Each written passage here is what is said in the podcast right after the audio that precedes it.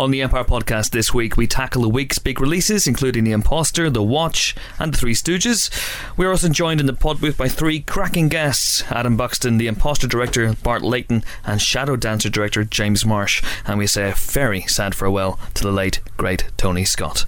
Hello, pod. I'm Chris Hewitt, and welcome to the Empire podcast, the weekly movie podcast whose last girlfriend was so fat her high school photograph was an aerial shot. I'm joined this week, as ever, by a woman who attacks her job with a certain exuberance. It's Helen O'Hara. Hello. How are you? Um, okay, I'm very exuberant this morning. Good, excellent. Uh, glad to hear it. Uh, next comes a man who may or may not be the Antichrist. Tell the angels in heaven you've never seen evil so singularly personified as you did in the face of Phil de Semlyen. How you feel? I've got to be honest. After last week's competition fiasco, I'm in a vendetta kind of a mood. what is that? What is what is not popcorny about Orson Welles' The Trial? I, I, I, I don't know where to begin, quite frankly. Do we get a lot of entries? Um, there, there, there were entries. Several. there, were, there were entries. Uh, next up is a man whose ego is writing checks his body can cash, even at cash converters. But what the hell? I can be his wingman anytime. It's it's Ali Plumb. May I just say I'm flattered that you chose Top Gun for me. That makes me the best, I think, right? Uh, let me see. Last Boy Scout for Helen. True Romance for Phil. Top Gun for you. Well, when you I say it like that, And I, I happen win. to know that Last Boy Scout is his favourite, so. Oh, that's true. Uh oh. Uh oh. Bridging the Scandal. divide, Helen. Bridging yes, the divide. that's it. Cross community relations. Absolutely. Uh, as you can tell from that salvo of uh, quotes, Tony Scott is on our minds this week, the brilliant British director of a whole slew of action classics, including, as you've just heard, Top Gun, True Romance, The Last Boy Scout, Man on Fire, and Crimson Tide, Enemy of the State, Revenge, etc., etc.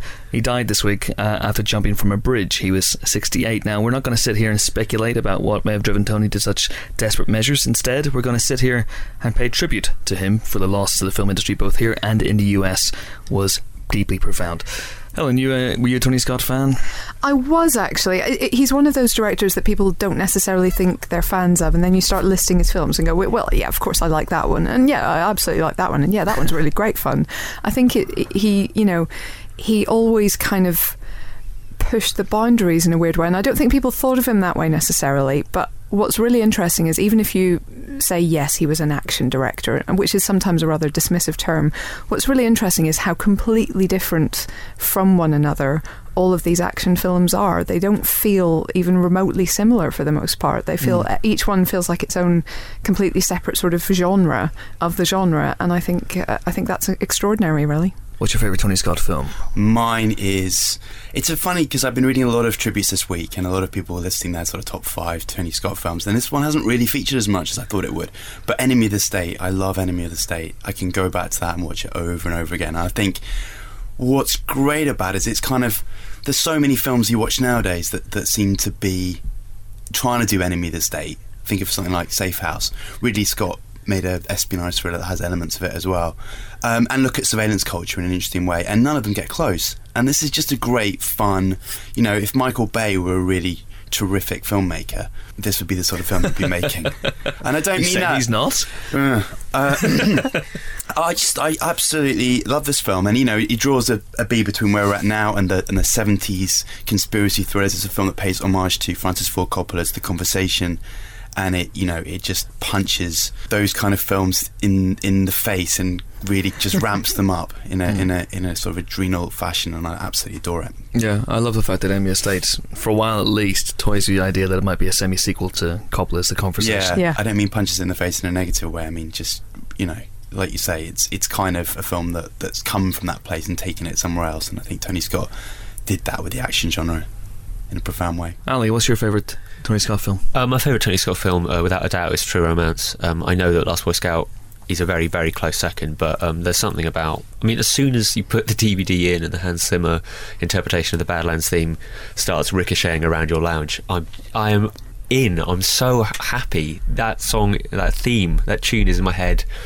You know, more than I care to say. And the scene of scenes for me is the eggplant scene. uh, which is extraordinary. I, I, again, we've all been reading lots of um, discussions of Tony and what made him so good. And in that scene, it's noticeable that he didn't do that much at all. It was the, the two of them having at it. It, it. There was no explosions or kind of additions or sparkly glitter on anything. It was just them delivering Tarantino's words, and it is extraordinary viewing. Uh, that's a YouTube rewatch that I went straight to after I heard the news. Them, of course, being Chris Walken and, and Dennis Hopper. That's right. Indeed. Um, interesting, I read an interview with Tony Scott uh, where he said that the humour wasn't on the page in Mm. that scene, that they brought it out in rehearsal. He just went, do it like that, and that's perfect. Thank you very much indeed. Uh, that movie you go. also has obviously Brad Pitt as one of my Yeah. favourite movie Yeah. stoners. Of course, he never moves from his seat, which I, I you notice maybe on the second, you go, no, he hasn't moved at all. And obviously, uh, James L. Gandolfini, one of the best goons you're going to get. I mean, Oh, he's yeah. a, a truly horrific man, and that scene in the uh, hotel room is nightmare-inducing Yeah. uh, in the best possible way. One of the great things I think is a, good compliment to pay to Tony Scott is if you look at his casts, and he had this little repertory company, didn't he? And he obviously worked with Denzel Washington five times, but he also Gandolfini pops up three times. He's also in Crimson Tide and in the Taking a Pelham one two three, and he worked with Christopher Walken a number of times, and it's just Gene it's- Hackman Gene popped up a couple Hackman, yeah, indeed, absolutely. Yeah. So it's, it's interesting to see all these people come back. Clearly, he mm. was fun to work for and mm. fun to work with. And the other thing is, it's interesting the, the people who are coming back because you know Denzel Washington has always struck me as a man who does not suffer fools, does not sort of you know like faffing about and waiting. He wants to go in, do a really good job, and get it done. And I think that's why he and Scott clearly kind of you know synced so well and were so simpatico. Yeah. He was great in scenarios in which kind of ordinary men rose to extraordinary circumstances. And uh, interesting if you watch all of the Denzel Washington, Tony Scott films, so each of those characters is very, very different. I mean, yes, Deja Vu isn't the greatest film in the world, but Crimson Tide, Man on Fire, you Yeah. know, I, I really soft spot. I know people might not like it, but I really did like the Taking a Pelham 123. It's a, it's a, it's a film on second viewing is, is really fun once you get into its rhythms. It's a character Yeah. thing. It's a character okay, thing more than, okay. more than maybe Wi Fi on the underground. Uh, but. Helen, what's your favourite? Uh, Um, I, I, I do love uh, True Romance. I'll be honest. I think that's that's probably my favourite. But the one I've seen most often is is probably Top Gun. I'm not necessarily proud of that, but it is the case. Um, it's just, I mean, you know, it's it's kind of really good fun just through its sheer familiarity. You know, the fact that so many of those lines and those moments have become touchstones in sort of 20 years since that it's it's very hard to to feel anything but you know kind of love for it. You know, Really. it also brought us uh, Hot Shots, which I can't help but love. Well, exactly. I was going to say he was really ahead of the curve with beach volleyball.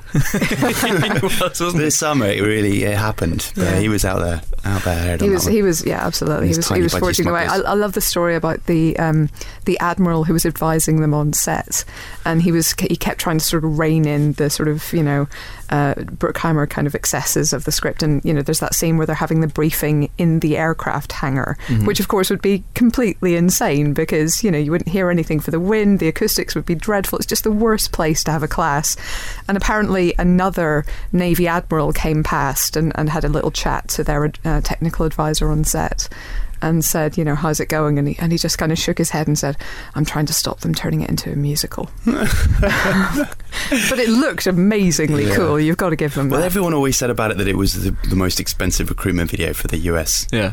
Navy Yeah. ever made. Mm. I, I would love to get hold of some people that joined the US you Naval know, aviators. naval aviators on the basis of having seen Top Gun. Was- and just yeah. find out if it lived up to expectations. Yeah. I can imagine there's a lot less high fiving, Singing.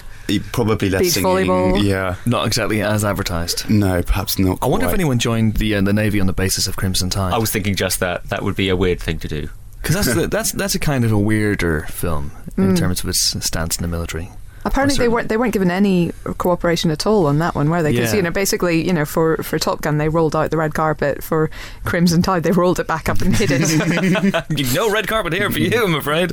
I wonder if anyone joined the Boy Scouts on the the last Boy Scout um, or the Fire Brigade on Man of Fire. No, stop it, stop it. Um, let's talk about favourite uh, moments because people have been writing in on Twitter. They've been asking us our favourite Tony Scott moments, favourite Tony Scott characters. So, What's yours? well, I'm such a Last Boy Scout fanboy.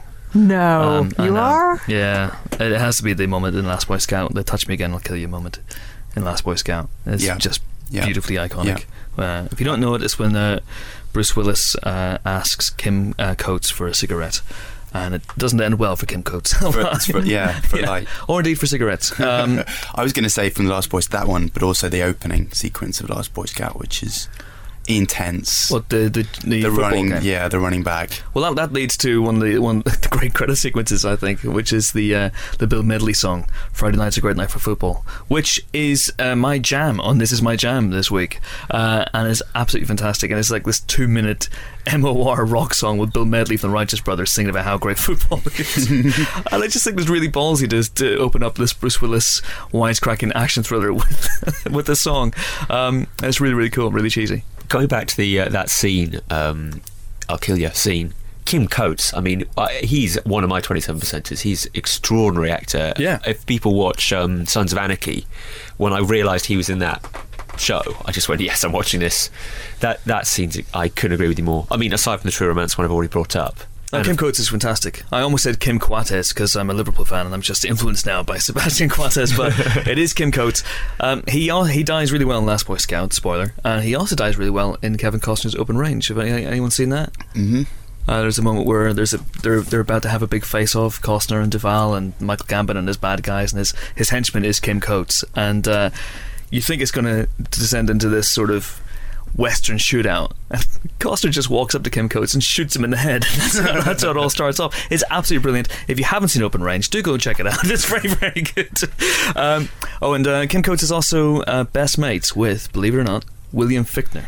I could just, I, I just would love to hang out with those guys. Just be a fly on the wall. That's like a fifty-four percent in that room right there. Amazing. What, what would they be plotting? What wouldn't they be plotting? Terrifying. So, uh, favorite moment, uh, Helen. I don't know. I've just been trying to think. Actually, it's All of probably all of them. Yeah, it's probably something involving Goose and Top Gun. Let's be honest. who, who doesn't love Goose?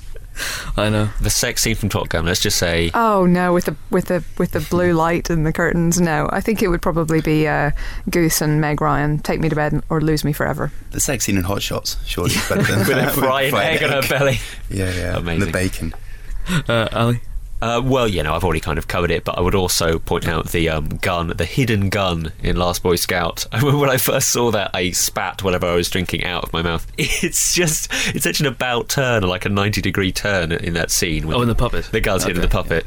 Uh, there's the bum bomb in Man on Fire. That's always.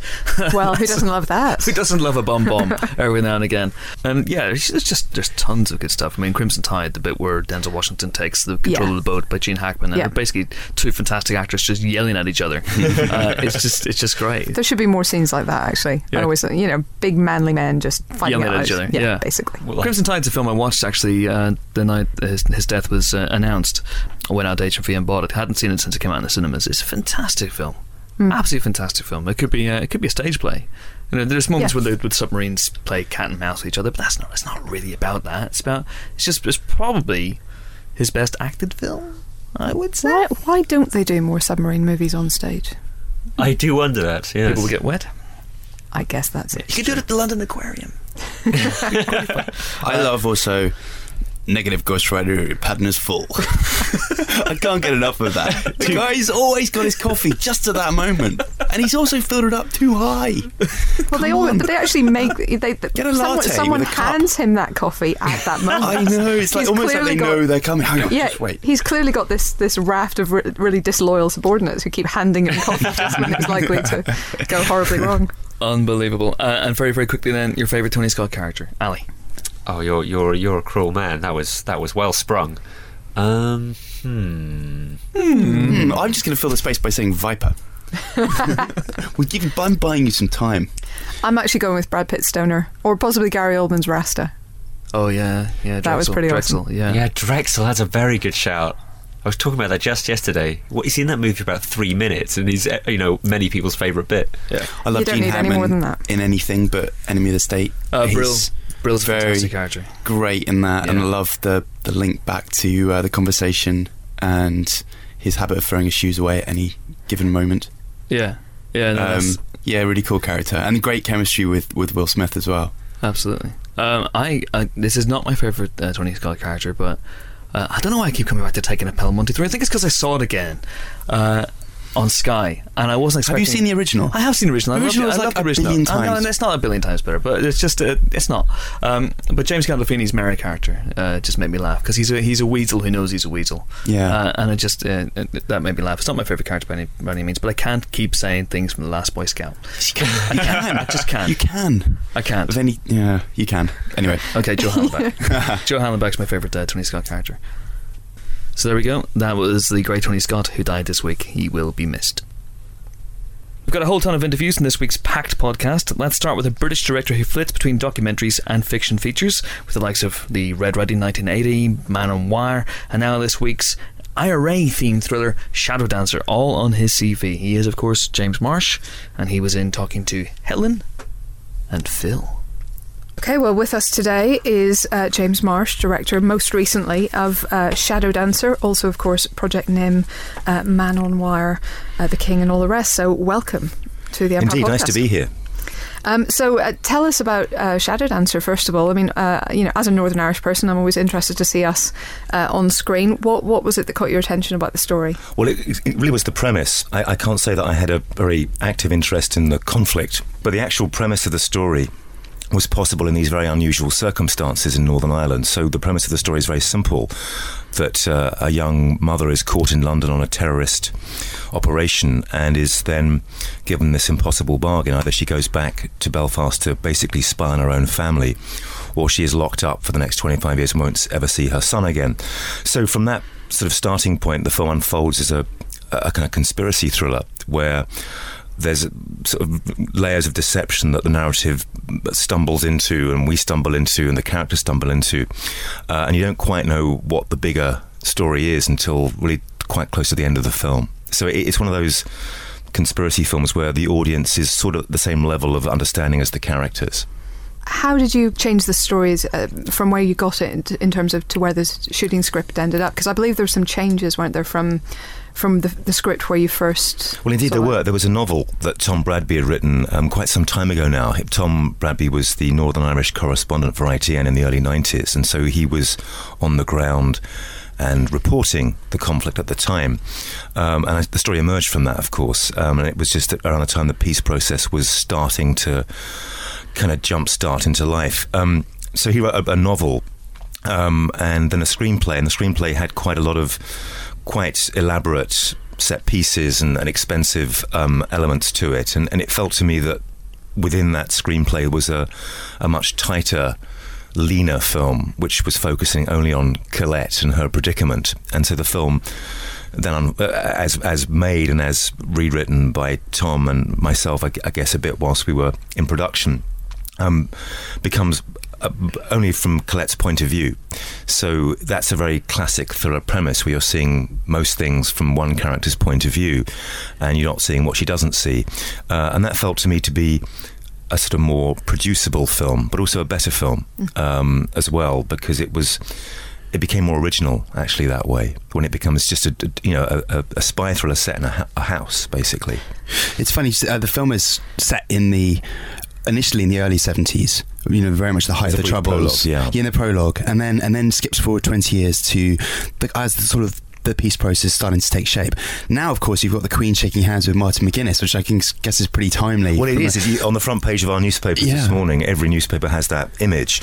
Uh, and it's an extraordinary one. You know, having spent some time now in Belfast and indeed in, in Dublin, um, when the Queen was there last year, we were filming uh, the, the Shadow Dancer in Dublin when the Queen uh, turned up for the first time in, in the Republic of Ireland. So these things make a difference. That They're symbols, of course, but at the same time, uh, you know, if someone told you that would happen, you'd laugh. At the Yeah, time that our film was being made. And in a sense, you know, what the end game of our film is where we're, where we are now. And what you see in our film is the cynical means by which some of this was achieved.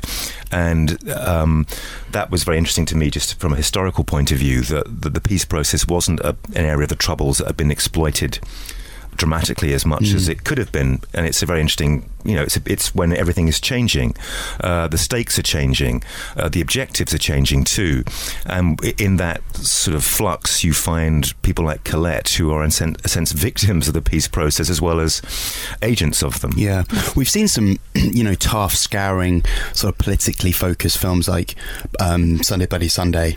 Um, sorry, Bloody Sunday rather, Paul Greengrass film, and, and 50 Dead Men Walking recently as well. I think now is a really good time to be looking and sort of introducing new stories from that from that time period that are perhaps maybe less politically focused, or do you think people are looking for more of a political bent? I don't know what people are looking for. If I did, I, you know, I'd be doing something else.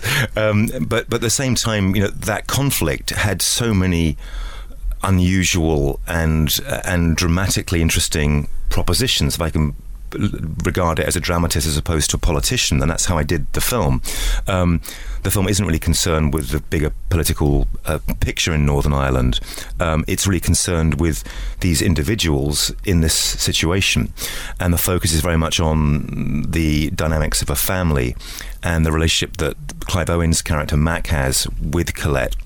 So, in a sense, though I did, you know, my, my research and my homework on the conflict, um, it's really about people in this extraordinary situation and what what it would be like to have to spy on your own flesh and Yeah. blood, um, which this, you know, conflict offers those kinds of really fucked up traumatic situations.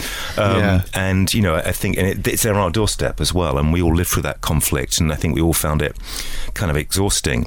Um, but now, perhaps, when the peace process feels like it's it has roots and it has uh, a future, um, perhaps one can look at it without uh, trying to make everyone a symbol of a, a, a point of view. Yeah. And, and that's really, the, I think, perhaps the the the inhibition in some of those Northern Irish stories is that you, you kind of feel like you have to tell the whole story of Northern Ireland in 90 minutes, and you can't do that. Um, and you can't be true to the, the endlessly complicated situation. There are good people on all sides of this conflict and bad people too. And so what we've done is just focus on you know this this really interesting human drama, uh, which unfolds as a, a we hope and, and, and think is a, a pretty surprising and gripping thriller. We had uh, Mike Newell talking to us a few months ago, talking about working on Donnie Brasco, A Great film, by the way. which is a great film, and he Um, said that underrated. Yeah, absolutely. And he was talking about working with some of the some of the shadier figures, I guess, you know, who'd, who'd experienced these things firsthand, and and how he'd met with them after filming and they had one meeting he got a phone call they he basically owed them a favor and he gave them his favor he said you know we need I needed I knew I needed to to make good on that and then that would be Well, it. his, his firstborn child. I think I didn't specify, but it's possible. Um, I just wondered. I mean, uh, not a similar sort of scenario for you, but I guess you must, you know, you must be in, in and around people that were involved in, in, in these kind of activities. And Well, we these kind were, of and and um, you know, conversations were had with with people um, who knew what we were trying to do and what the world is that we, we were moving in. Um, but that said, it is a work of fiction. Um, Tom's reporting is obviously informed. You know, Tom's writing is informed by his reporting and his experiences there, but actually is a work of fiction. Um, and we showed the b- film at the Belfast Film Festival just a few weeks back, and there were you know, quite a few people in there who had a, a sort of in, a vested interest, shall we say, in the conflict, um, and and was was very humbling actually to have one of those people stand up and said, "Well, that's kind of what it was like." Mm. Um, Can you just tell us a little bit about how those discrete conversations sort of come to pass? well, I can't actually. Uh, you can kill us afterwards. because they wouldn't be discreet conversations anymore, would they? Uh. um, so no, it w- wouldn't be proper to talk about that. Uh, I'm not trying to be uh, be a tease, but it, it just you know uh, the Sure. people involved wouldn't wouldn't want us to, to be more specific than, than no, being. sure. And uh, were, were any of them nervous about the accent? Because it's a, it's a notoriously difficult one for actors. Well, you to tell nail. me over there. with your, uh, did we get away with it? I actually thought they were pretty good. Yeah, I was because it is it is really hard. It's really hard. Belfast, Um, right? Uh, The, the southern actors, Domhnall and Aidan, there were a couple of tiny moments where Well, I you thought have a, they you were have a a little with them bit about that. Then I'm not going to. But honestly, it, that, that's me nitpicking. Oh, I think I think um, the southern uh, obviously they have a, a, a proximity to it that allows them, I think, to, to go there. I'm still pretty hard for them to do. Um, we did have Martin around and Briege around to keep us honest. We had a, uh dialect coach as well for Andrea, who I think, again, I'm not the expert, and you're much better positioned than me to. Uh, but I think she she really convinced the people around her, and she would wander around Belfast with this accent and and and w- use it there. And certainly, I think that the we had crew members from the north too, and, and she seemed to pass that test very well. But it's a really hard accent to, to do every day, every word, you know. Um, and she's Andrea's a very good technical actress, but that's not the point of Andrea. Andrea's a brilliant a, a emotionally connected actress to her characters. So the technique is something that you know not all actors have that kind of sense of technique, but she does. But she brings to so much more to what she does than just technique. Yeah.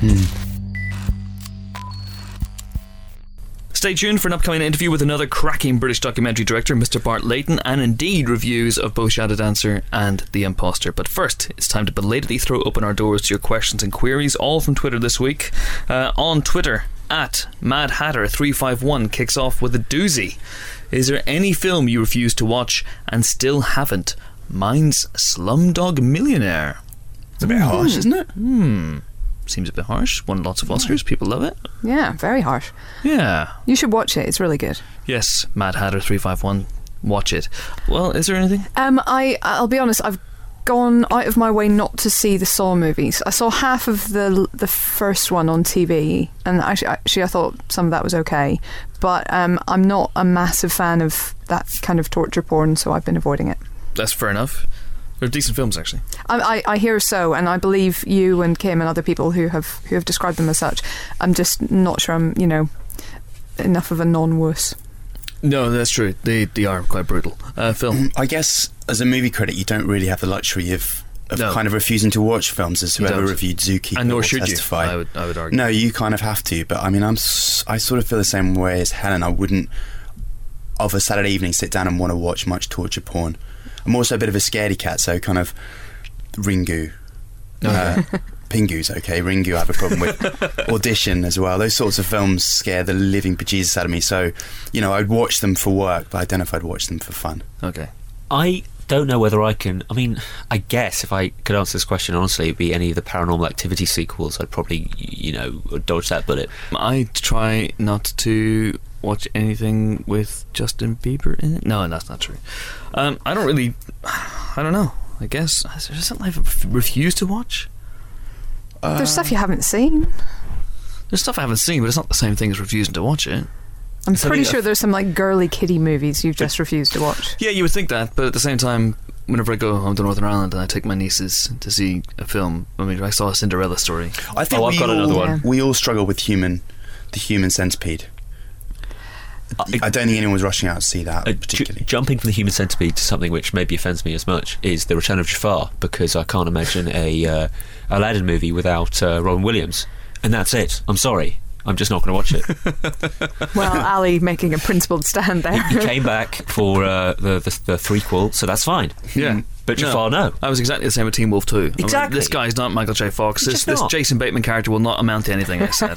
Can we get Mad Hatter three five one to explain why he doesn't want to watch Slumdog Millionaire? I'm I really think, I intrigued. think Mad Hatter came with a follow up tweet which said, I don't know why I refused to Oh, watch okay, it. I, I've fair enough. forgotten why I refused to watch it. Are we assuming that he has seen Alice in Wonderland, Uh, I, I presume so. or Um, she? Sorry, but um, okay, fair Yeah, enough. I don't know. I don't know. I don't think it was. Uh, it, who knows? At the time when it came out, people did say it was quite a hard sit. So maybe maybe there was that. Okay. Maybe. Who knows? Who knows? Uh, at Bill Chick asks, uh, just watch Martyrs for the first time. Uh, now that is a film you'd probably refuse to watch. um, which film has disturbed you the most? Um, this may be down to me being a wuss again, but I went to see Cube when that came out, and that somehow got in my head and really, really messed me up. Now, Cube, I've heard people say since it's not that scary, and on some levels I can go, okay, maybe not. But the thing is, they dice a person in the first five minutes, mm-hmm. and then I was basically incredibly tense for the next 89. So I, I, I honestly, I thought I was sitting there thinking, "Oh no, this can't be over yet. There must be more horribleness in store because it's only been about forty minutes, and then it finished and it had been ninety. So I thought it was good. I know what you mean about I was scared. Actually. Yeah. It's those sorts of films that kind of they don't have the visceral shock element, but they kind of burrow into your Mm. subconscious a little bit. I was going to say The Vanishing for me. I watched for the Yes. first time, and I just I still I still think about the end of that film, The original. the original. Yeah. yeah. I've got a facetious answer to this question, which is I watched Ghostbusters far too young. Not that, you know, you should be a certain age to watch Ghostbusters, but for some reason, the Stay Puft Marshmallow Man absolutely freaked the freak out of me. I could not stop kidding. thinking. I'm not kidding. Absolutely. I used to have recurring nightmares of uh, him and a parrot attacking me. Uh, and. Uh, for that reason alone, um, I can honestly say that Ghostbusters has served me the Wow. most. I think we've That's- learned something wow. about Ali I today. watched that film too. I watched the opening library scene freak me out, but then when we got to Stay Puft, I was like, I trusted You know, that man. I trusted him. okay, Uh, Gozer I always found quite scary. yeah, Gozer was scary. And the bit where Sigourney Weaver's in her armchair and the arm, uh, like the demon arms ripped through her armchair, that always that always freaked me out. Yeah, didn't like that. Didn't like did not like that at all. We're opening up some big psychological Yeah, worms here. Yeah, I do not like that at all. Otherwise, uh, God, I don't know. The last time a movie really, really freaked me out, uh, weirdly enough, and people are going to write in and say I'm a wuss, um, but then again, I also like to take an well in one, two, three. So what do I know? Um, was the Exorcism of Emily Rose? Uh, Oh, yeah. which had, which had a um, a thread in it about how uh, Tom Wilkinson's priest says, "Oh, evil really happens. It, it really walks abroad at 3 a.m." And oh, bad bad shit happens at 3 a.m. And so that night when I came home, I didn't sleep. I'm serious. I didn't sleep until about 4 or 5 a.m. I kept my lights on. I was 3 a.m. Came around. To, evil is abroad. Evil is abroad. I'll play some football manager. Yeah, that'll that'll I'm that'll, that'll ward off evil. I went and did the the junket for that in New York, so I was jet lagged. So I actually woke up at 3 a.m., which is what they keep doing in the film. No. Even was if it was abroad, why are you worried it would be at your house? Well, I, I don't know. In case it was visiting from abroad. Oh, Ah. on holiday. Uh, Have you ever stood in front of the mirror and said Candyman three times? I have. What happened? Tony Todd appeared. Oh, Shit. Oh, amazing. Signed some autographs and then left. really, really strange. Uh, okay, so at beggar underscore so asks, is practical always better than CG? Well, would a man in a suit have been better than Gollum? Probably not. Ooh. You know, um, could you have done Optimus practically? Probably not. You could have left the flames off. That would have Are you fine. arguing for or against? What I'm saying is, We're discussing. I think it's Big the appropriate tool for the appropriate time. It's horses for courses, definitely. This is a essay question for a film studies. I wonder whether this uh, beggar underscore so is actually just mining us for uh, Homework. Yeah, homework, and I You've come resent to the wrong place. beggar. um, yeah, it's definitely horses for courses. I just think that if I watched Jaws, uh, the original Jaws, and there was a CGI shark, I would be absolutely horrified, not for the reason that Steven Spielberg would want. Well, yeah, I love Deep Blue Sea, but Deep Blue Sea's largely rubbish when the sharks appear, which is weird. Except for that one time with Samuel L. Jackson. Except for one time, but even then, it's one of the worst CG sharks in the world. Oh. I It's don't care, it's so funny. Absolutely awful. Couples They Retreat has swim some backwards. really, really dismal CG It's almost as good as well. uh, Back to the Future 2's 3D Jaws that bites uh, the top of um, Marty's head. I mean, that's joyfully bad, but yeah, Deep Blue Sea is just bad, bad. Yeah, true, I guess. And uh, also, as as a as a Bond nut, I prefer my bad Bond skiing slash water skiing special effects to be against a really badly projected backdrop, i.e., Roger Moore, rather than horrible, horrible green screen CGI.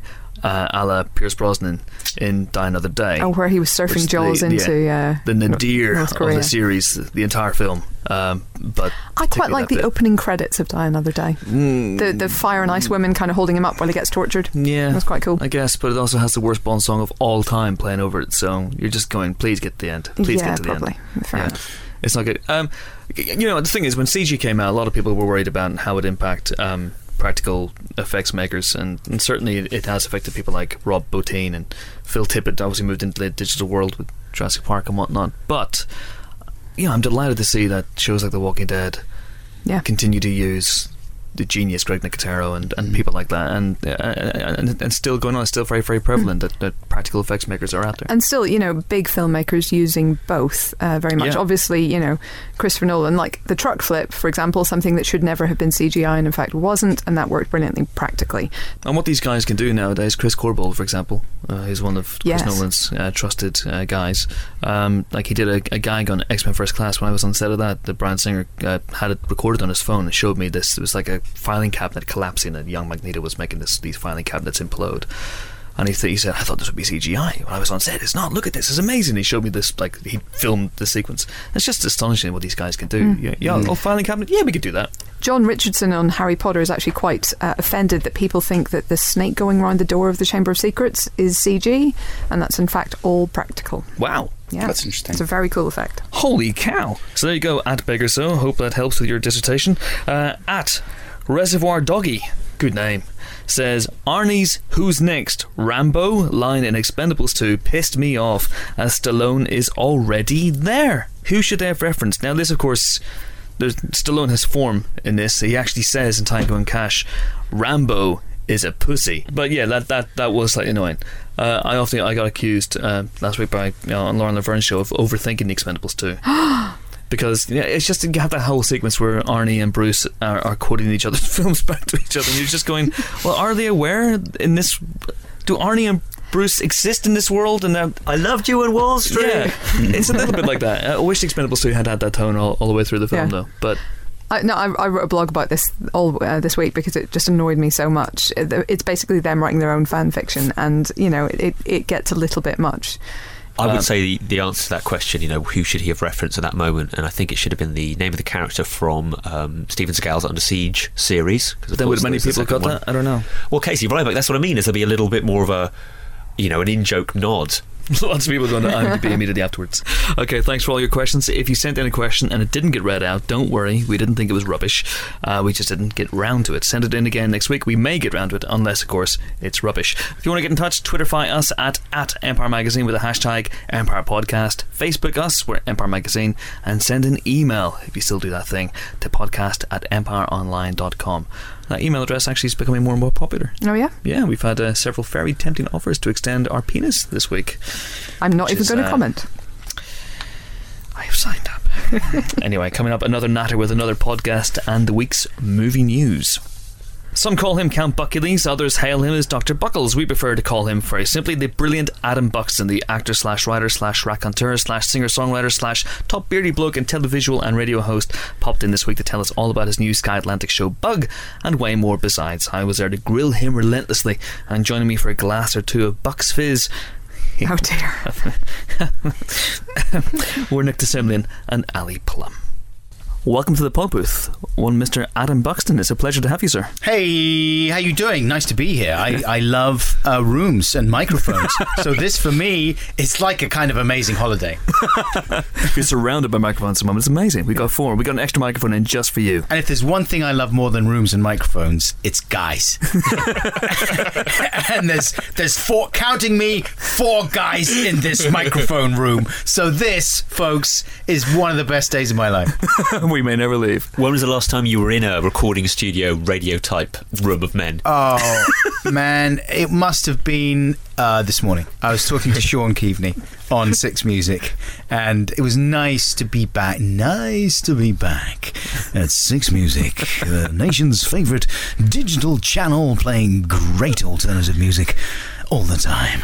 Uh, I miss it there, you know. I haven't been. Me and Joe did our last Six Music show in uh, summer of 2011. And since then, that's been it for me in radio, and I really miss it.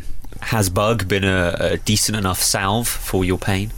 Oh man, it's a salve that does all kinds of salve jobs. Uh, it's good for pain. It's good for sexual tension. uh, it's good for all kinds of things. It can help marriages. It can pay for uh, clothes. and I mean, it's been a very important salve for all my ills for about er, nearly. It's a long time. I mean. Yeah, five years now. We've been doing the live version at the BFI South Bank for, and continue to do it for uh, five years. We've done it every two months. We have a new show, and then we'll do uh, three shows of that new show. If that makes sense, you know, we'll, we'll do the show three times with slight variations. And now suddenly, the, you you know, everything came together, and um, after years of thinking that it would be a show that would work on TV, but no one would ever really um, believe that. Sky just came along to some of the shows we did in Edinburgh last year or the year before, and they suddenly agreed with us. And bongo, uh, six months later, there we are in high definition with my stupid face in disturbingly clear um, vision there for uh, people who have paid Rupert Murdoch for the pleasure. For people who haven't seen the show yet on Sky Atlantic or who haven't been to one of the live shows, can you briefly explain the concept behind Bug and where it came from? Yeah, well, Bug is uh, it's a show that I was invited to present live at the uh, British Film Institute on, on the South Bank um, back in 2005. There used to be a show called Antenna that they did at the BFI that I went along to with my friend Garth Jennings, who's a uh, he directed Son of Rambow and uh, uh, the Hitchhiker's film and uh, many wonderful music videos. And Garth was being interviewed along with Spike Jonze at uh, Antenna one time, and he said, "Oh, come along, you know, it's really fun and you'll enjoy it." It was it totally blew my mind. I'd never been to a thing like that, showing music videos, and I forgot how much I loved that medium. You know, doesn't outstay its welcome. So many different ideas, and uh, you know, young directors with time and and, and uh, energy to actually try out all these things for no real reason, just for the love of it, and, and maybe as a calling card, you know. So you just get these explosions of creativity in these short films, and I, you know, a big muso as well, so it was great hearing all this music that I hadn't heard before, but these weird indie bands and weird little electronic bands and stuff, and seeing these mind blowing videos that I'd never, you know, that you would not see on TV. Maybe MTV2 in the middle of the night, but even then, probably not. And uh, so seeing them on the big screen, uh, one after another, it was, I mean, Antenna, they used to really ram them in. So you'd see about 25 videos in one night. It was kind of exhausting. And when they finished uh, doing their wonderful show, a guy called David Knight and Phil Tidy, another guy, and various other folks picked up the baton and uh, invited me to, to host and to, to, to make it, I suppose, a more silly version of Antenna. uh, whereas Antenna was pretty hardcore, and there was a lot of uh, industry professionals would come along. Bug was always supposed to be, I suppose, a more LE version of that, you know, light entertainmenty. With my uh, stupid contributions between the videos, you know, still really good videos chosen by David Knight and Phil Tidy, but uh, yeah, I would I would kind of add a more humorous and element, I suppose. And I've been down to quite a few of them at the BFI, and uh, I think the highlight has to be the, the insane YouTube comments that you managed to dredge up off the internet. Yeah, yeah. Well, that be, that sort of became a feature because originally I was pleased to do the job because it didn't take too much preparation on my part. I could just turn up and read from the script and say, "Oh, that was the new Michel Gondry video, and and here's the new Spike Jonze, and blah blah blah." I didn't say it exactly like that, um, but uh, after a while, I just felt. You know, I, I would prepare for the shows by watching them on, on the videos on YouTube and sort of note down any things that I thought would be worth saying to the audience about them. And then, um, in the course of doing that, suddenly strayed into the comments section. YouTube was still only a few years old at that point. And I don't, th- it never even occurred to me to read the comments. I just thought, why would you? Why on earth would you care what someone had to say about this Polly Harvey video? Uh, you can make up your own mind, you know. But then I, I just started reading them and it was really enjoyable just to see these. sometimes interesting and sometimes wrong-headed but the thing that, that really made me chuckle and got me engaged was the conversations that started appearing you know there was lots of funny one-off comments but i really like it when people start talking to each other more often than not they wind each other up. And then you have the added layer of complication that some people go in there specifically to do that trolls or flamers or whatever you want to call them. And they will go in there and they, they, you know they'll post under a muse video or something and say muse are the worst lamest band in the world. And uh, sure enough you know most people nowadays they understand that that's just someone having a dig and they'll say don't feed the troll but then there'll be a large proportion of very upset Muse fans who'll say, That's not true. Muse are jolly good. You're awful. I hate you. I went to your channel and I can tell that you're worthless and need to be killed. uh, they'll, they'll maybe chuck in a few um, racial epithets as well while they're saying that and uh, some swearing. And so you get these, uh, you know, grime videos, not Grimes, the lovely lady synth artist, but grime like Wiley, um, people like that. And now dubstep as well. Although the dubstep comments tend to be very technical. um, but but grime, I've noticed like Wiley, people really sound off and chasing status and things like that. They just get into th- it's it's as if they've been up all night drinking and snorting various um, types of oven cleaner, and then they then they get online and they just go nuts at each other. so I'm always excited when there's a new. Uh, grime based. Is grime even a, a genre that's current anymore? Has it turned into dubstep or what? You're, you're asking movie journalists, and we're just going to nod and smile. I don't know. Yeah, but you're Just keep quite you're quite hip and with it, Ali. Yeah, I I, I, Imagine keep up with I these wear things. skinny jeans sometimes and uh, have really big headphones. Yeah, I know that uh, Dizzee Rascal is still referred to as the godfather of grime, or at least he was at the opening ceremony at the Olympics. that made it official. I Yeah. think. I That- should ask uh, this question uh, as a diehard Adam and Joe fan. Uh, I've asked it to you before, but I have no shame, so I'm going to ask you again. Go on. What today are your faves? Faves, besties, worsties, Jedward, besties. I would say macadamia nut brittle, Haagen Dazs. Something I've not had for a while, but I used to be able to consume a tub in one evening, very, very happily. Um, worsties. I don't like. There's a guy on uh, platform nine at Liverpool Street Station who hates me, and as soon as he sees me coming down, like he's a guard or whatever, and he just wants to do everything he can to disrupt my day and and tell me I can't put my bike on the train or just tell me I'm too late to put my bike on the train. That's one that he does now. oh no no, no. I, the train's not going for three minutes. Yeah, but you need to get your bike on before the uh, you know at 27 minutes past. Like, it's just literally gone 27 minutes past. Are you joking? Nah, that's the rules, mate. Tough luck. You know. Oh God, I. He's my- he's my worst. Well, everyone has a nemesis. You have found yours. He is awful. I mean, I hate. If you're listening, I hate you, you beardy, unpleasant, stupid old toilet man.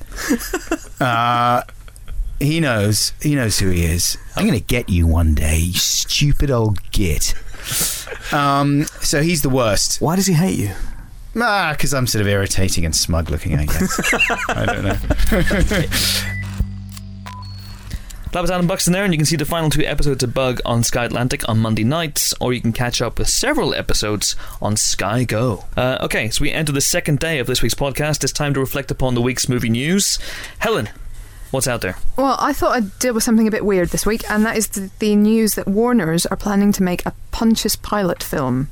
Um, so this would be written by Women on Top writer Vera Blasi, and it's a biblical epic about Pontius Pilate, who's the guy who you know condemned uh, Jesus to death, um, and then washed his hands of it very famously. What a prick! I know, right? So it, it's uh, what what a what a weird subject for a film. I thought.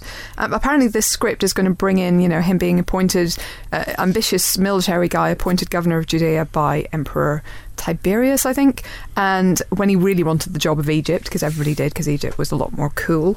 Um, and uh, and it apparently brings in Caligula, John the Baptist, Salome, Mary Magdalene. So it's like the. Expendables, but for the Bible. It's the Expendables of the Bible. That's Uh, um, okay. you now blasphemer. I'm sold. Now I'm sold. This is the guy that's based on Biggeth Dicketh.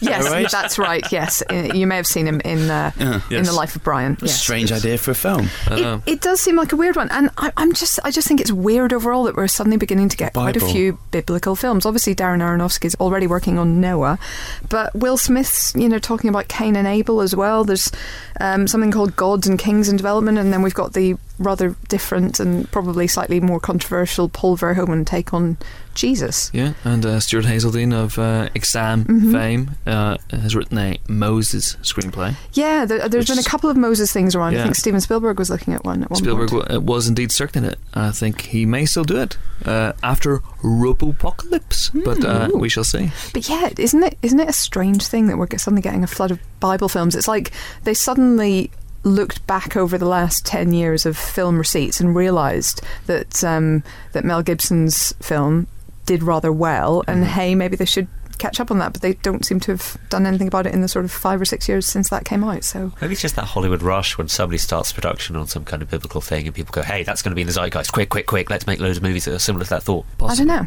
I'll, I'll just be I'll be interested to see which of them actually make it to production and what the heck happens to them if they do. It's an interesting idea for a film. I'm, I, I don't know anything about Pilate. I've completely forgotten everything I learned in R- RE. Well, I don't think there's much about Pilate in the Bible. I mean, he seems to feature towards the you know the crucifixion, and and he oh, I was about to say he has one great scene, but I mean it's the Bible. um, he's got he's got he's the guy that washes his hands literally Yeah. of uh, the decision of what to do with Jesus, and, and then you don't really see too much of him. So origin story, I don't know, but you know That's- he's a historical figure, does so it? they That can seem to be find- what they're talking about, Find yeah. stuff out about him and, and mm. make it, but he's not someone that's particularly. I'm not crying Judas out. would be Yeah. more interesting, wouldn't it? I don't know. Yeah. Yeah, I'm, I'm not. I'm not begging for a Pontius Pilate film, but uh, you know, let's see what happens. Speaking of the Expendables, uh, my news story is somewhat or slightly Expendables related, in so much as uh, it's about a possible production starting on an Expendables for ladies, and by that I mean women Expendables, female voice. Expendables, uh, people what are women with guns. The writer involved is Dutch Southern, who is uh, known as a blacklist writer, so that's a positive thumbs up. Uh, it's also being organised by the 1984 Private Defence Contractors production company from Adi Shankar. So that's some facts for you. So, who who are they intending to star in this film? Well, you say intending. I mean, it's all very much conjecture at this point, but you could list, you know, reel off a list of names that might work. Like Cynthia um, Rothrock. yeah, Sigourney Weaver. Linda See- Hamilton. See, this is where it gets. I think they've got this movie completely wrong. See, there's only one 80s action movie heroine, Mhm. and that's Cynthia Rothrock. The rest, Wait, what are, about, the, the rest uh, are great Linda actresses. Hamilton? Bridget The- Nielsen? No, the rest. Uh, well, maybe Brigitte Nielsen, maybe Two. But but Red Sonja was rubbish. Yes, Um, it was. The the rest are actresses, great actresses who happen to be in action movies. That's true, It's yeah. not the same thing. It, it, So unless it's Cynthia Rothrock and a team of Cynthia Rothrocks, then it's not going to work. the Wait, young, the Grace young Jones could be the villain. Grace Jones, So Grace Jones. Yeah, okay, yeah, Grace Jones teaming up with uh, Cynthia. Okay, Grace Jones standing on top of Brigitte Nielsen's shoulders to create one giant mega. you know, Yes. evil flanked on either side by Michelle Rodriguez Yeah. and uh, Gina Carano. Yes. Now you're there. Oh yeah. Now now it's good. Now we're talking. The Y Pendables. No way, that doesn't work. Sorry about that. Damn it. Uh, Phil, what have you got? Well, if everybody's kind of recovered from the Raging Bull 2 Fury, um, I've got Oh. Videodrome to drop on them to Okay. just, Okay.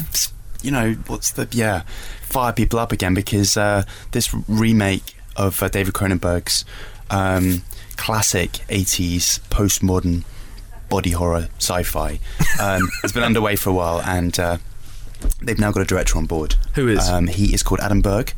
You probably won't know him because he's not made any films yet. He's really done. Vi- he's done music videos. I know He's done. Fine, you know him. I don't know. Okay. he's done music videos. He's done, in fairness, a virtuoso TV ad called Carousel. It's for a company named after me, so look it up on YouTube. It's spectacular. So he's clearly a talented guy, but this is a you know people are like, do we need this film? Uh, David Cronenberg made, made eXistenZ, which is kind of a follow up. It's called Videodrome. You know, are we going to call the remake Illegal Download Drome? Is it, you know, how are we going to update this? And I think our very own Damon Wise spoke to David Cronenberg about it and said, it's been gestating for a while. Is there, what, are your thoughts on it? He's like, well, in the internet age, it's completely null and void because how does it work? It's a film about, you know, t- the pervasive um, impact of television on society. Um, and that's kind of been done. So it'd be interesting to see how they update it. The, the word is that it's going to be a large scale sci-fi action thriller. Oh, Oh, good. Yeah. Yeah. so that's not gonna that's not gonna win any any of the kind of skeptics over. Exactly I as guess- Cronenberg envisaged. yeah, exactly. Quite. It's it's yeah. We're kind of thinking. Mm, but it's not our job to sit here and, and, and poo poo stuff at this early stage. It is written by the guy that wrote Transformers 2 and 3.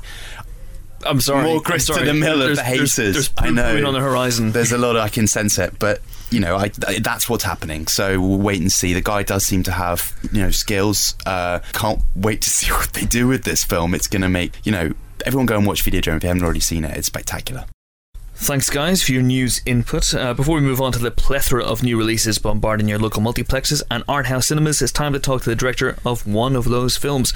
Like James Marsh, he's a sickeningly gifted documentarian whose movie, The Imposter, may be one of the year's best. It's about a French con artist who pretends to be an American family's long lost son, and amazingly, they bought into it. Its director, Bart Layton, popped in this week to talk to Ali, that's you, and Phil, that's you. Or at least we think it was Bart Layton. It might not have been. Could you tell us how you first came about this story and how you decided or when you decided you were able to turn this into a film? Uh, I I read about him because he was already known as the chameleon before um, this the series of events which the film depicts happened. You know, so what he had been doing was traveling throughout Europe, you know, he was kind of in every city in Europe that, that you could imagine. What he would do would was effectively kind of call the police, pretending to be someone who had found a destitute child. The police would turn up, they'd find him, and put him in through you know in a hospital or then in a children's center and he would spend weeks or months um, kind of living off social services and in children's homes uh, and did this you know well into his 20s and so I was intrigued enough by that to, to want to find out more and then did a bit of research and found more articles detailing other of his crimes and, and in particular uh, this incident in which he had successfully stolen the identity of a kid who'd been missing for uh, three and a half years. And were you the first filmmaker that you were aware of that had got in on this story? No, actually, um, I think we were the first to, you know, make contact with him and bring him to London to talk about the potential, you know, the possibility of making a film. But I think uh, he was also being pursued by other companies. There was a French movie in production which was starring um, Ellen Barkin and called The Chameleon, which um, I haven't seen all of. It's a very different kind of thing. It's a you know fictionalized version of it. Uh, that was happening. Herzog wanted to make the film. Uh, right? Yeah, we had a conversation with him and uh, talked about. Um, you know, some kind of co-production, but I, I, my feeling was that I, I, I'm not sure. I wasn't sure there was room for Hmm. Herzog as well in, in the film, you know. And also, of course, I you know I wanted. I don't have anything like um, the pedigree of Herzog, but I, I certainly felt like it, I knew how to make the film. Yeah. And then there was a Texan company who were also sniffing around the story and had actually given him some money to secure his rights, and then he'd just disappeared. Had he signed anything? Apparently so. Yeah Really? he signed it, and it, he, what he signed came shortly after his the the um, kind of release form that he signed with us, and uh, so they that company who I've since met, and they're really lovely guys. They then set about trying to make a film about kind of being conned by him. Oh wow, Yeah, it's a clever idea. And you managed to get what I was almost shocked by when I watched the film. First of all, is the uh, sheer access you have to everyone involved. It's not just Bourdin, but you also get the family, the the sister, the mother, the brother. I mean, everybody who's involved. You get the you know everyone. I won't. I won't. Uh, to tell you more characters' names would be spoiling, I guess, for the podcast. But how did you manage it? How did you get everyone involved to, to tell their own side of the story? Um, it's a it, it was a long game really. Um, a, a lot of the credit goes to um, the co-producer, who's a young woman called Poppy Dixon, who spent months in Texas because at that point the family were not um, Mm. easily found. They were, I think, um, you know, they wanted to put all of this behind them. They weren't um, desperate to kind of go back into Yeah. retelling the story. There'd been a few things written in. Um, different you know the new yorker magazine had a very long very kind of detailed brilliant um, write-up of it and i think they felt they hadn't come out of that very well uh, so they were really reluctant at first, and I think, but I think also slightly torn because I think they wanted to tell their side of the story in their own words, Mm. and um, that was not something they they really felt they'd had the chance to do. And so Poppy, who's this uh, you know very attractive young woman, spent uh, weeks frequenting some of the seamier bars of San Antonio, and uh, would uh, she tells a story in which she was kind of advised politely that this might not be the best place for her to hang out in, and and then and then got put got a lead on um, where she she could find members of the family, and she Mm. did, and then eventually we all went and sat down and uh, and kind of one by one they agreed Yeah. to take part, and you know I think they're glad they did actually. I don't want to sound too mercenary, but, but was money involved in any way? Not really. I mean, there was a bit of. I mean, you know, all of them were working, uh, so we, you know, we kind of reimbursed them For for, the time. for the time and Mm. expenses, and um, uh, one of them was about to have um, a new child, so we kind of made a, a donation. Um, but nothing, uh, certainly nothing significant. No one was about to get rich off any Yeah. of it. Have you shown the movie to the families and what has the reaction been? Because nobody in this film comes off well. The FBI, the family, the imposter. How has the feedback been?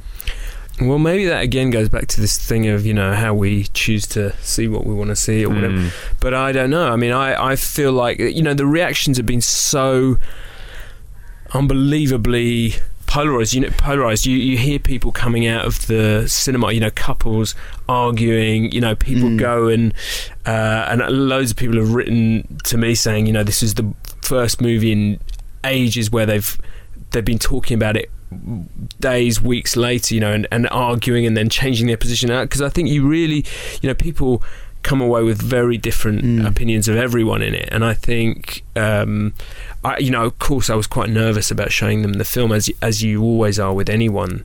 You know, any contributor you've made a documentary with, but they all they said was they felt that that they were glad they'd done it in the end. They got their story across. They said it was honest um, and a fair account of what they'd experienced. Hmm.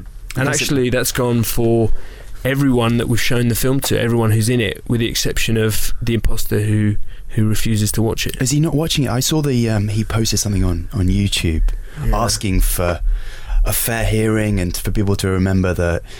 Um, It was a you know, long it was a time long ago. time ago, and it's not out of context. And he seemed to be kind of reviewing it without having seen it a little bit. Uh, Yeah. He's still not prepared to watch it because he uh, you know we offered it we offered to show it to him and uh, he was very adamant that uh, he didn't want to and um, and then I think he's kind of might be changing his mind but he's you know he's been rather um, kind of unpleasant recently um, and so I feel like you know we, you know we went a long way towards trying to you know show it to him and uh, I'm not quite sure why he feels um, uh, sort of animosity towards it, but um, certainly it would be a lot um, easier to understand if he'd actually seen it. yeah, you're right. One thing you do, I mean, just want to talk a little bit about the way that you make this film cinematic, but also what you do as a filmmaker, because, I mean, without getting into the complex intellectual issues behind truth and subjectivity and stuff, you, you do, I mean, it, it- following up from what Ali was saying, you do come at this film and you, you almost feel like you've been dared to judge the characters in it. And I know that that's a very careful process from an editing point of view, from a filmmaking mm. point of view. One of the things you do is is Frederick Bourdin's interviews are conducted like an Errol Morris in, Interrotron to camera to us in the audience, mm. kind of almost pulling us into his constructs and lies. Um, the other interviews aren't. Can you maybe talk about that and maybe also talk about the use of reconstruction because uh, it, it, again it kind of challenges your the audience's view on what the heck's going on. Yeah, no, they're really good questions, and I'm I'm kind of glad you you noticed um, the difference in a way. The simple truth was, uh, you know, I would have liked to have had actually everyone. It, it wasn't an Interrotron, which is, um, you know, Errol Morris's uh, invention, where I think he he uses two auto cues, one where he projects his own face and one where uh, he projects the contributor's face on his screen, so there is a kind of eye contact. Um, we constructed something rather more basic than that, but which does the same job, where you basically are constructing a sort of a glass which reflects. So you sit at 45 degrees and enables him to look straight down um, the lens. And I would have liked to have done that with all of the characters, but the practicality of shooting in uh, trailers in West Texas, and you know, and the heat of that because you have you need to have the director of photography sort of sit under a, a Yeah. black drape, and um, in order that there's no reflection of the camera back to the And he's a good cinematographer as well, isn't he? So you don't want to yeah yeah he's in fact there were there were three really brilliant cinematographers who worked on different elements of this. So I would have liked to have had the other the other interviewees do that and it just it's not practical. And you know the whole massive kind of uh, disruption of bringing that it's a lot of kit to bring into someone's Mhm. home. So so that that was a really a practical thing. But also at the same time it was very important for me that he looked down that he looked you in the eye that that so whatever judgment or whatever manipulation that I was on the receiving end of i- a- as an interviewer Mm. would in some ways be deferred to you as a viewer. Mm. You know, so so that that judgment, Yeah, you yeah. know, it's kind of passed on. Wonderful, Bart. Thank you so much for um, for coming and talking to us. And Uh, it's a uh, pleasure, guys. um, as he says, the film is out on Friday, so go and see it. It's excellent, terrific. Nice guy. Yeah, lovely guy. Good, good, good, good film. Great film. Let's, than- start, more let's start there, in fact, because we're, we're about to get into the reviews section. Lots of new releases this week because people are making up for the fact that you know the Olympics was a bit of a movie vacuum, uh, and the Imposter is the best of the bunch. What do we what do we make of it then? I think it's an extraordinary um, piece of cinema. I genuinely think this is one of the best documentaries you're going to see this year. It's telling a very difficult story because everyone involved, the family of this kid, supposed kid that goes, uh, that's in America, the actual, you know, imposter of the title, as well as the FBI and the other people who are involved in the whole story, are all, you know, perhaps unbelievable. You know, who do you trust? Where is the truth in any of this story?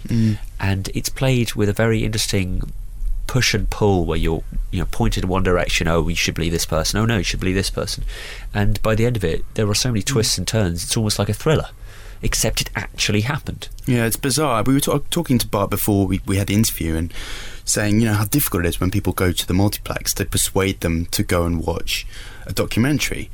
But I think with this one, it's it gives you stuff that you don't get in a feature film because the story, you know, I think we may have touched on it in the interview, is so incredibly far fetched um, that you just wouldn't believe it. You wouldn't buy it in a feature film. Here's a guy, he's French, um, 23 years old, posing as a 17 year old Texan who's been through this. He, he spins this incredible yarn of, of what's happened to him, and without giving too much of the, the plot details away, like Ali says, there's just you you're so lost in this kind of web of deceits and, and lies and half truths and truths that people have persuaded themselves are, are true but aren't or maybe who knows so you kind of sit there and I think what what what makes this film so good is that Bart Layton doesn't try and, and, and show you the truth he he's quite clear in the way that he makes the film that it's really up to you you're kind of like the jury this is to me this feels like what it would be like to be on the jury in a particularly challenging you know case you just have to try and navigate your way through it and it's fascinating stuff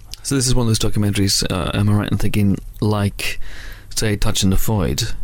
I was going to compare it more with a film like Andrew Jarecki's Capturing the Friedmans or Errol Morris's The Thin Blue Line. But what I was getting at was is it's it's largely recreated, isn't it, with actors? No, well, he was very adamant that he, uh, not to use the word recreation. What what he does is he uses talking head interviews um, and So it's talking- augments it with what he called not not recreations, but So it's talking head interviews with the people who are actually involved, yes, everyone involved and then we have what might have been with actors. What he what he's doing with it, and I guess this is what I meant before, is that he is recreating the stories that people are telling. That's and right. He's not saying this is what happened. It's not a reconstruction. It's a reimagining, or it's a it's a kind of an extension of their stories. yeah it's bringing those stories to life rather than a crime watch this is what happened these are the facts we know Yes, and I think that's really important in this instance, and it, make, it makes it stand out from other documentaries because it really does demand from you as, as someone that's watching it to to try and filter out all of this stuff and work out exactly what happens, and and he doesn't know, and and so. You know, it's very much a kind of I hate to use the word immersive because it seems like a cliche, but it, did feel like Yeah. an immersive documentary, and uh, it'll have you talking about it for, for ages and if if that's what you value from films and I hope you do that discussion point that you Mm. know debate then do go and see this film it's not going to be in every cinema um, I think it's fair enough to say but give it a google see where it is in your in your locality and, and hunt it down Five stars we gave it. we've given it. Five, I don't think we've given a documentary five stars for I don't know many moons. Probably a couple of weeks. It's, it's a good time for documentaries at the moment. That's that's that's. It is a good year for documentaries, Yeah. but you know this is one of those rare ones, and I mentioned Capturing the Friedmans and, and the Thin Blue Line that really stands out as a as a just a incredible story um, that, that's uh, you know will kind of blow you away. I think. Fantastic. So five stars if you can. Do check out Bart Layton's The Imposter. Next, let's talk about the other serious-minded movie of the week. We've already talked to its director, James Marsh. So, what is Shadow Dancer actually like, Helen? Well, it's a Northern Irish uh, uh, drama, so obviously uh, you're just throwing it to me on purpose, aren't you? Yes. Blatant Yeah. discrimination. Um, Stereotyping. yeah, stereotyping all the way. Uh, so this is about a young Northern Irish mother who's played by Andrea Riseborough, who we first see basically getting on the tube in London uh, with a, myster- a suspect package, frankly, um, and uh, things don't go so th- smoothly for her. She gets a bit freaked out, jumps off the tube at Mile End Station, and um, and is picked up by the police and basically told you can either go to prison and never see your your son again, or um, you can turn informer for us. Uh, she agrees to the latter, um, but things don't go so uh, so smoothly. Obviously, it's a it's a tough thing because she's essentially informing on her own family because her own brothers are part of the IRA as well. This is all set, by the way, in the 1980s. It's a something of a period piece. Okay, okay. And I should mention Clive Owen is her sort of handler. Um, Back home, so it's kind of um, yeah, tense, twisty, turny, very good Belfast accents, I would say, from the cast, which is not an easy thing to do. You've got uh, Aidan Gillen in there, Domhnall Gleeson as well, really, really terrific cast all round. And uh, yeah, I had some issues with it. I'm not quite sure. It just mm, I, the ending lost me a little bit, but I think overall, I mean, really, really well acted and plotted drama. Mm. I probably liked it a little more than Helen. And Andrea Riseborough's character is, I mean, she's fantastic. I think she's really talented actress. She's able to sort of vanish into characters um, so convincingly. And uh, yeah, it's tense. It's it's not full of action set pieces. It's got some great stuff in it, but it's very much a character study and a, and a, and a tense drama of a real kind of moral quandary. And uh, it's very much worth a look. I think we've given it four stars. So, you know, if you're looking for something that's kind of got a Tinker Tailor Soldier Spy more than an Enemy of the State vibe, then this is something to look out for. Yeah, I think that's a fair comparison. Fantastic. Uh, there's a ton of comedies also out this week, well, allegedly. Um, already out, it opened on Wednesday, is the Farrelly Brothers' The Three Stooges, which is their update of the classic shorts, Moe, Larry, Curly, etc., etc., featuring eye popping and nose pulling aplenty. They started out with a dream cast. They had Jim Carrey, Benicio del Toro, and Sean Penn on board at one point. Uh, they ended up with two guys you'd never heard of, and Sean Hayes from Will and Grace. But doesn't necessarily mean that the film is bad. What do we think of this one?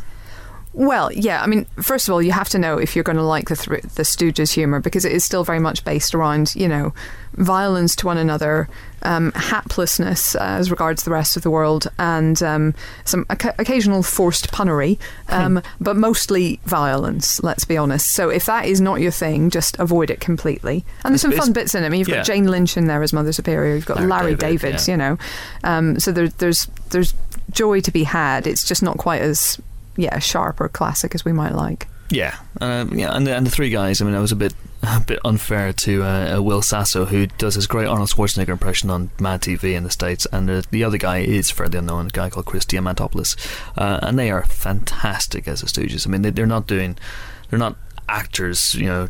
Doing a uh, this is my take on Larry. They're actually doing impersonating the, the three guys, uh, and they do it brilliantly. Um, it's not great. We gave it two stars, but I think if you have kids who like people being hit in the face with things, I think Fick and Bob And what love kids this film. don't? Yeah, absolutely. I love it. So uh, uh, go and check it out. Uh, another film out this week, another big comedy, uh, is The Watch. Uh, which didn't do that well in the States. Uh, big budget sci fi comedy in which Ben Stiller, Vince Vaughn, Jonah Hill, and Richard Ayoade. Yes, Richard Ayoade. Yeah. I know. Uh, form a group to stave off an alien invasion, presumably using their amazing powers of improvisation. Um, yeah, this one. Yeah, it's it's it's another one that's not quite as sharp or as classic as I think we'd like it to be. I mean, everyone's playing to their strengths, but perhaps a little bit too much so.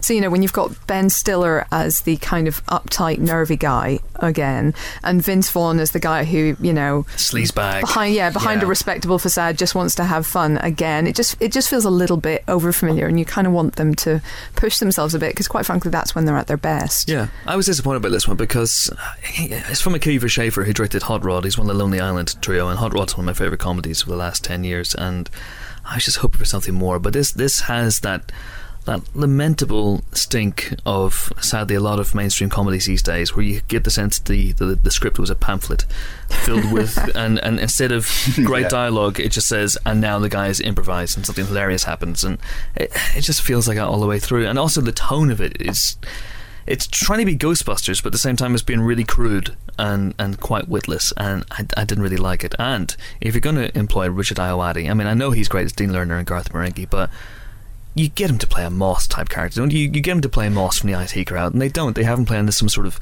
sleazy guy who wants to have sex with everything that moves, and it doesn't quite work. I, I love to see him in more uh, Hollywood things, but I don't know. Mm. You, get the, you get the impression that uh, everyone involved in this one might want to forget it pretty quickly. And last but not least, this week there's uh, Keith Lemon, the film. Now, astonishingly, this wasn't shown to us for review, uh, so at the time of recording, we were not able to tell you if it's the uh, the worst film of the year or not. You'll have to uh, catch it to make up your own minds on that one. But given that it's the only film name checked in Revelation, we'll leave it there. Uh, also out this week in very limited release is the utterly demented comedy Tim and Eric's Billion Dollar Movie, the feature debut of Tim Heidecker and Eric Wareheim, the madcap geniuses behind Tim and Eric. Awesome show, great job. And that's only playing at the Prince Charles Cinema in London uh, before a VOD and DVD and BD and all sorts of Ds release next week. Uh, so if you're in London, check it out because I believe Tim and Eric are doing Q and A's at the Prince Charles uh, tonight, Friday. They did one on Thursday, so you've missed that one. Damn it! But maybe tonight, who knows? You can get tickets. And that's it for this week's jam-packed Empire podcast. Join us next week for more film-related fun, where we'll be talking to Tim and Eric. And if all goes well, I've already name-checked him: special effects and Walking Dead genius Greg Nicotero. Uh, until then, it's goodbye from Helen. Toodaloo. Goodbye from Phil. Goodbye. Goodbye from Ali. Bye now. And I'm going to leave you with the following thought from Mr. Joe Hallenbeck. Water is wet, the sky is blue, and oh Satan Claus listeners, he's out there and he's getting stronger. What do we do? Be prepared, son. That's my motto. Be prepared. See you next week.